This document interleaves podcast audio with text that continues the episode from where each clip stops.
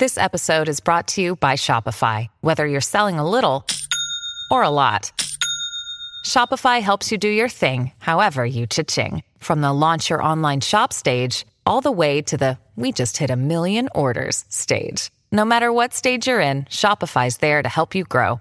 Sign up for a $1 per month trial period at shopify.com slash special offer, all lowercase. That's shopify.com slash special offer.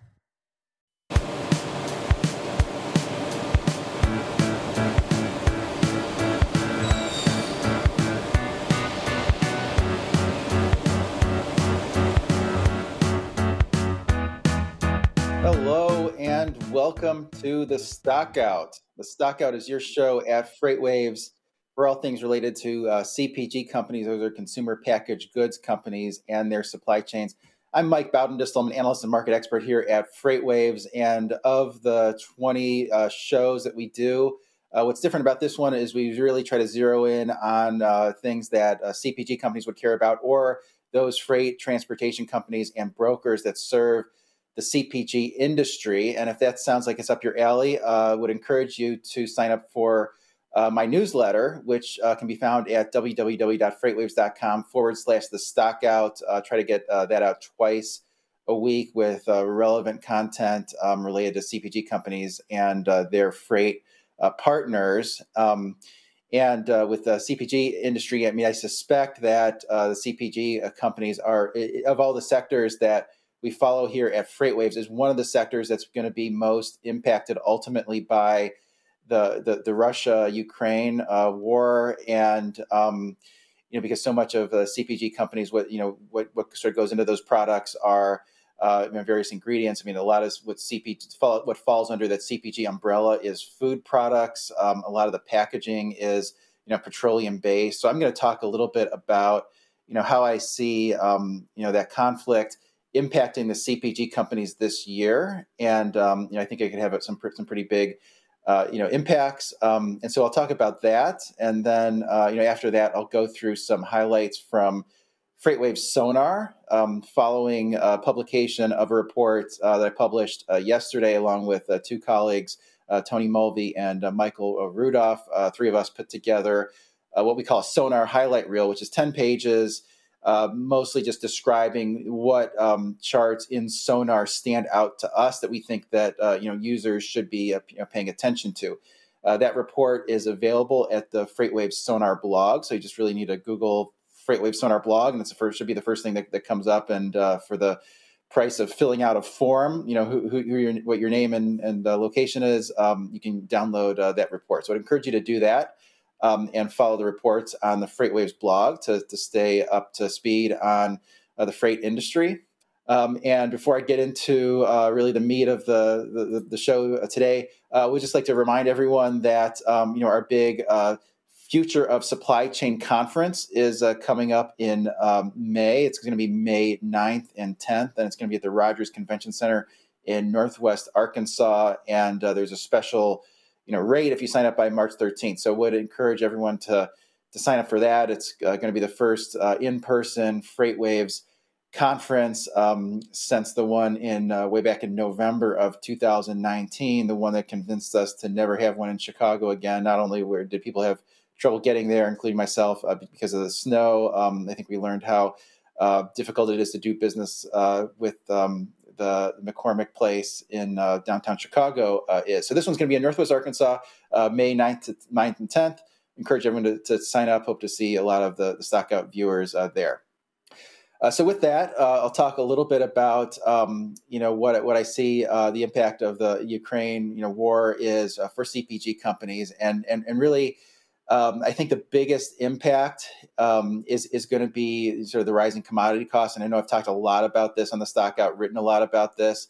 Um, you can sort of, you know, there's clearly some very direct impacts uh, when you look at uh, CPG companies, where you have certain uh, CPG companies that operate everywhere, like you know, for instance, Nestle, you know, biggest packaged food company in the world. You know, they've talked about having three uh, facilities in um, in the Ukraine that needed to be shut down. Heard something similar from you know Mondelez, the big uh, snack maker, from Coca Cola, uh, from Philip Morris. Uh, Philip Morris had hired, has about 1,300 workers in the Ukraine.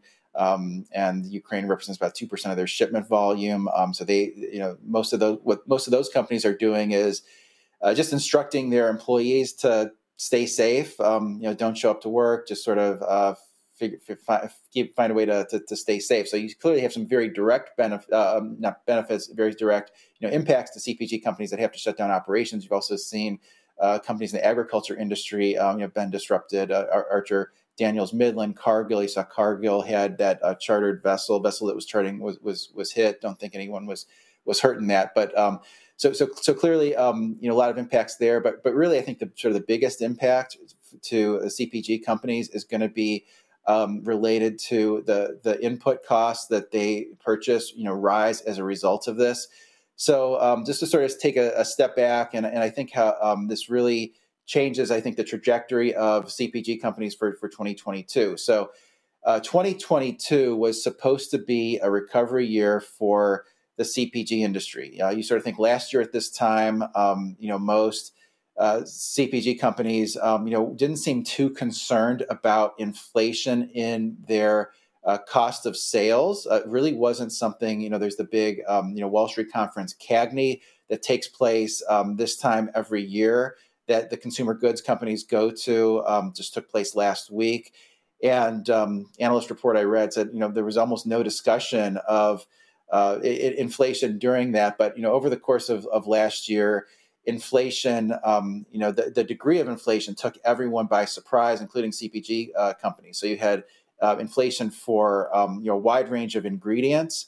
Uh, you had inflation for labor, of course. Um, you know all this packaging material um, and uh, transportation, and then the contract manufacturing.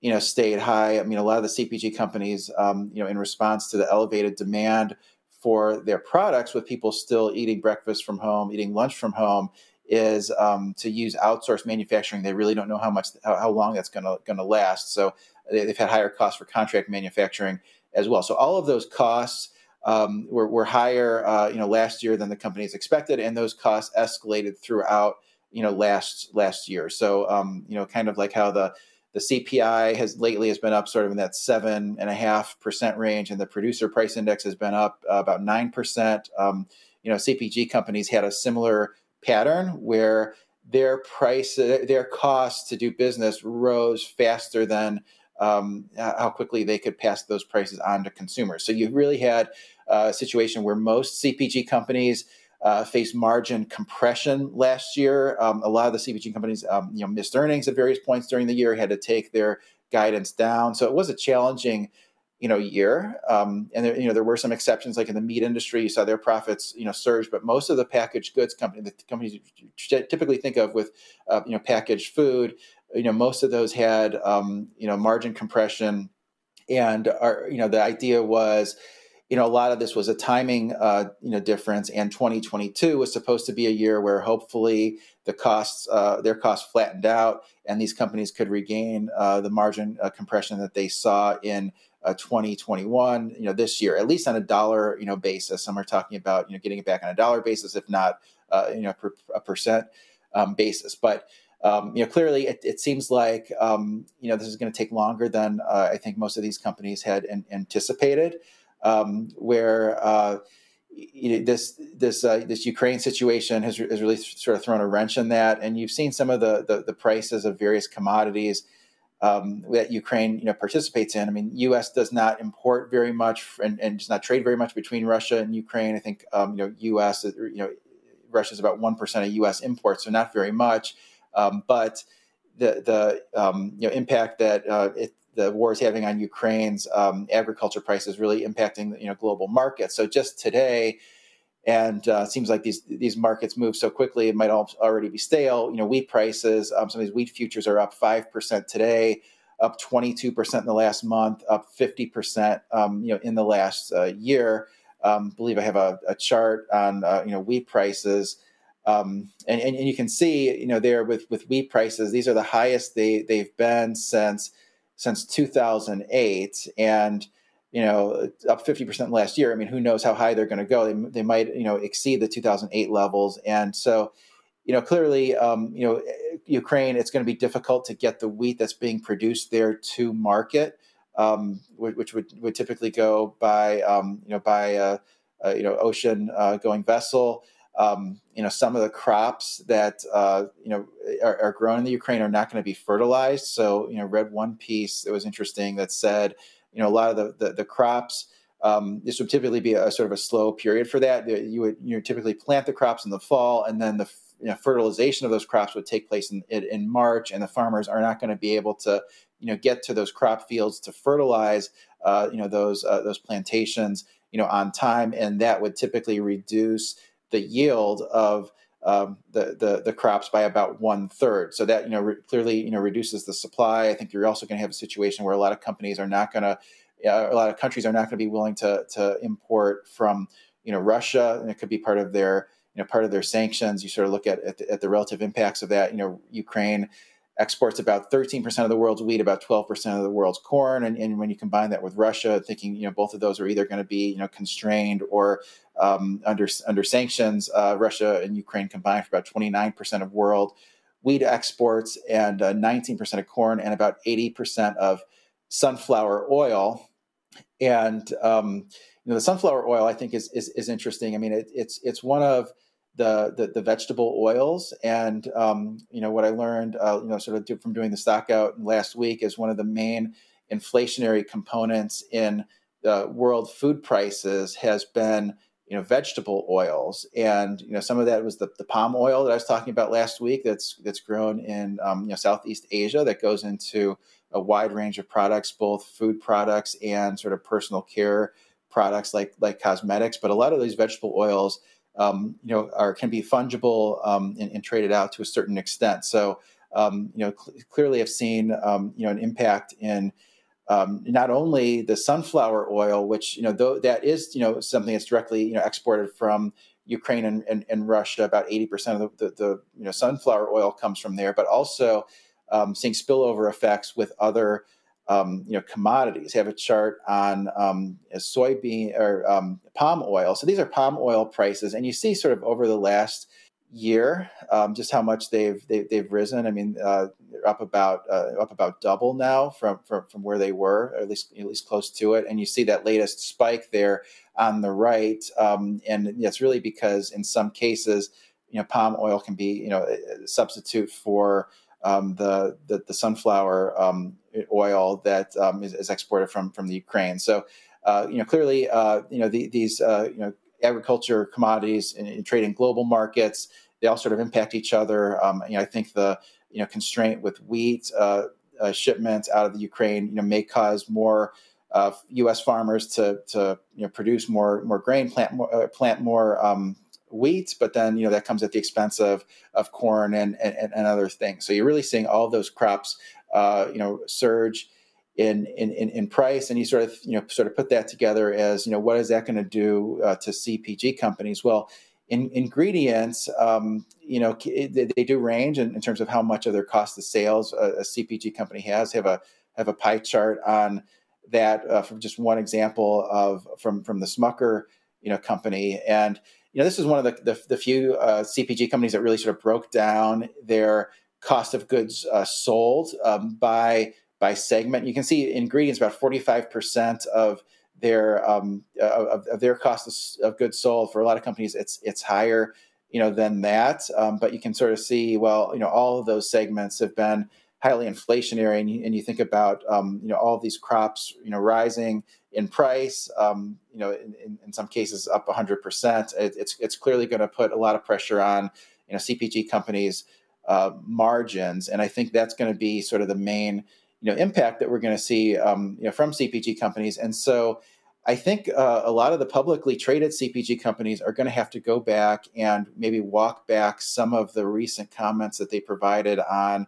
their fourth quarter earnings calls. I mean, different companies said different things, but a lot of them said, well, you know, over the course of um, you know uh, this year, their margins are going to you know show improvements. You know, some said it's going to take them you know 12 months to get their margins back to where they were um, before last year. In other cases, it might be you know 12, 12 to 18 months. But I think a lot of those time frames um, are going to be uh, extended out because as uh, CPG companies' input costs rise, there is a time delay between when they can get those um, costs you know through to um, you know into retailers and then and pass those ultimately on to consumers, the the CPG companies have to honor contracts that are in place with um, you know with the retailers, and so there is a is a time delay there, and it's going to just take longer uh, for CPG companies to get back to uh, targeted uh, margin. So, th- so, so really, I, I think um, you know sort of this this dynamic between uh, CPG companies' costs and revenue is, is going to sort of going to be the main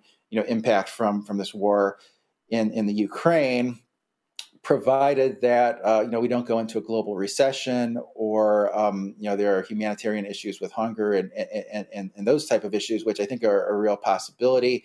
Uh, you know, so all these sanctions uh, on on Russia, um, you know, we'll see what the ultimate economic you know impact is. Um, but um, you know, I, I think you know, at least in that you know region, you would think there would be you know recession, but so many global economies are tied to it to each other. Like I was describing with the the agriculture, uh, you know, markets, um, you know, really could you know create a, a, global recession. Higher food prices do tend to crowd out more discretionary. Um, purchases and uh, it's particularly problematic for a lot, of, a lot of the emerging you know economies you think about you know a, a, the budget for consumer in the developed world and food is about 15% uh, well, in the emerging markets, it's about 50%. So um, you know you could have a maybe a, a, mild recession in the U.S. a really severe recession in a lot of the um, you know emerging markets. So I think um, you know those are you know potentially um, you know worrisome uh, issues. The other you know issue um, that I see from this is is uh, you know rising energy prices, which of course. Um, you know impacts uh, you know everyone who drives and consumes and, and, and also impacts the you know the farmers um, you know, one of the questions that came up on FreightWaves now this morning is does this ultimately you know benefit farmers because the crops that they sell let, us say a wheat farmer in Kansas for instance is he going to be more profitable now that he can sell his wheat for for for more money? You know maybe so but there are some offsetting costs there and a lot of the farmers lately have, have, have struggled with their profitability because they've had to pay so much more for the fertilizer that they put on their uh, on their crops. So it'll be interesting to see how all that how all that plays out. But it's not as um, simple, I don't think, as um, these crops are more valuable, so therefore the, the, the profits are going to be higher for, for, for, for, domestic farmers. It's just clear that um, CPG companies' costs are going to rise, and, and ultimately consumers' uh, costs are going to rise, and inflation is going to continue to, to, to march on. Uh, topic number two, um, moving on to some uh, sonar highlights. And, um, uh, you know, like I said earlier, we, we have a whole report um, up on the FreightWave Sonar blog where we go through uh, many more highlights, but I'll, I'll just uh, run through. I've got three sonar charts here. Uh, first, I'll, I'll, do the, the um, outbound tender rejection index for broken down between van, reefer, and flatbed. So, van is in blue reefer is in green and flatbed is in orange. And um, so the first uh, sort of point here is, is the rejection rates for all of these segments of trucking, um, you know, much higher than what, what, what they are typically. And, and, and, all of those are indica- ind- indicative of an inflationary transportation uh, market. And even though, um, you know, the van uh, uh tender rejection rate has come down, which, which maybe uh, indicates a slight easing of relative capacity, it's still a, a, tight market. You've seen, you know, reefer come down more, but still at an extraordinarily high level of of, of 29%. So it's almost feels strange to say, well, van tender rejection rate fell to 18% because 18 is still a very high, you know, level. You think of anything, you know, in the double digits is, is, is going to be highly inflationary. And then um, that orange line, uh, the flatbound, flatbed outbound tender rejection index, you know, sort of think of that as a proxy for industrial activity. Uh, you know, flatbed moves things like um, you know construction materials, you know some you know machinery, you know things to uh, you know home construction sites. And so I think I think what's what's happening there is is, is home prices um, are just so high in so many places, and inventories are so low that there's been um, a rush to, to, to build more homes um, to take advantage of those higher prices. I have another uh, chart um, on uh, on trucking. Uh, shows the truck stop uh, seven day rate per mile, and so you know you saw in the previous uh, chart that a lot of those tender rejection rates, at least for reefer and uh, dry van, you know they were down uh, significantly from their highs, and and you know we're not seeing that on the spot rates. And you know the way that I interpret that is uh, you know, spot rates are still at, at, at, you know close to the, the all-time highs, and um, you know really those tender rejection rates that we were just showing you on the previous chart, those have come down largely because the contract rates have come up. So there's been less incentive for uh, carriers to reject you know contracts if those contracts are priced at a higher rate. And you know one of the other um, sort of interesting trends that we've seen um, in Sonar is is a certain regionalization of a lot of the the contract um, you know ten, uh, uh, contracts that are being rejected. So there's those tender rejections where we've seen on the West Coast, um, you know, a really um, you know much lower tender rejection rates than we have seen in in, in previous um, you know months, where uh, carriers seem to be more accepting of accepting loads out out west. Uh, you know, part of that might be that they can be a little bit more selective, so they can go out to the um, to, to, the to the markets where there's you know they know there's going to be a tremendous amount of, of uh, freight you know coming in uh, you know off the docks. Um, but really, our, our sonar uh, charts show that um, you know freight transportation capacity you know still very expensive, capacity still very constrained.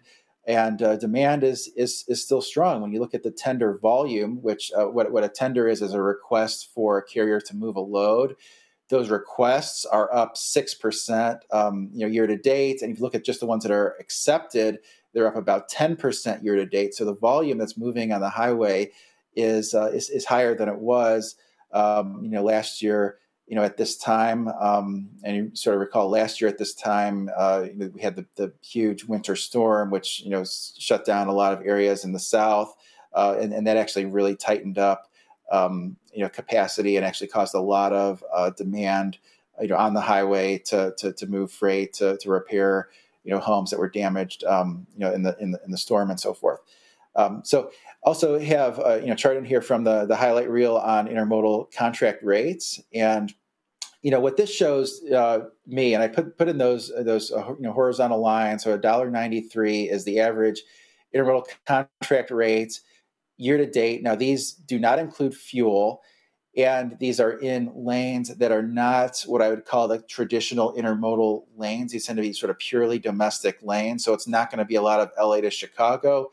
It might be more Chicago to Atlanta or you know an automotive lane from let's say Detroit to Kansas City. Um, saw some of those Kansas City uh, plants for Ford were, were being shut down, um, not having the, the, the components. But in any event, you see a big you know surge here where the the the new uh, the, the rates in 2022 up about 13 percent over where they were uh, for the entirety of 2021. And um, you know, the end shipper is going to see you know higher higher rates than that um, once you layer in fuel and those intermodal contract rates. You know, just like truckload, just like a lot of uh, you know contracts. Um, prices for a lot of things last year they increased as the year progressed. And so those shippers that had not yet, you know, repriced their contracts since early 2021 are likely to be in, you know, well into the double digits, could be closer to 15, 20% rather than up that, that 13, you know, average that I, am showing for, for, for, for the full uh, year. So um, it's going to be another year of uh, higher, um, you know, contract rates for most uh, shippers. At least it appears that way um, early in the year. And um, you also talk in the report that we just published, um, the Sonar highlight reel about uh, the maritime industry and um, you know, there one of the, the main um, you know, points is a congestion that we've seen, you know, off of the ports of you know LA, Long Beach. Starting to see more of that in you know other ports across the country. Um, Port of Charleston had something like 25 vessels off its coast last week. Um, you know, import demand is still at near uh, record levels, and import volume uh, that's clearing customs is up month over month at most of the major ports, including a lot of the secondary ports that might be considered spillover ports if the port of you know ports of LA and Long Beach are too congested. So those would be ports like Oakland, you know, Savannah, Charleston, some some of those others um, that are maybe not the you know the, the, the biggest port complexes your LA Long Beach and, and and you know port of New York New York New Jersey. Um, but those those smaller ports um, which a lot of those are, have really expanded a lot particularly on the East Coast with with dredging projects. Um, you know those are seeing a big impact in um, you know big increase in in volume. One thing that st- stood, stood out to us is the port of Oakland showing 126% more shipments clearing customs uh, year over year.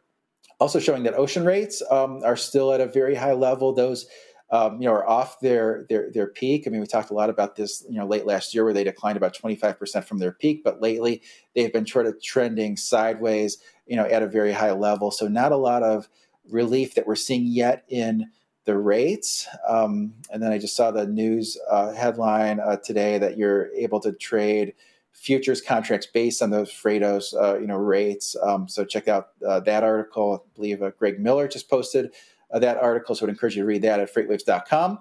And uh, before I leave you, would encourage you to go on uh, freightwaves.com and not only sign up for our, um, our conference on May 9th and 10th, but sign up for any newsletters that interest you. We have one on uh, um, motor vehicles called Transmission. We have a point of sale on, on the retail industry. Um, you know, mine is the Stockout. We have one on um, brokers called uh, Call Check and uh, several others. Um, so, with that, uh, hope everyone has a, a good day and uh, can survive the volatility in the freight markets and the stock market.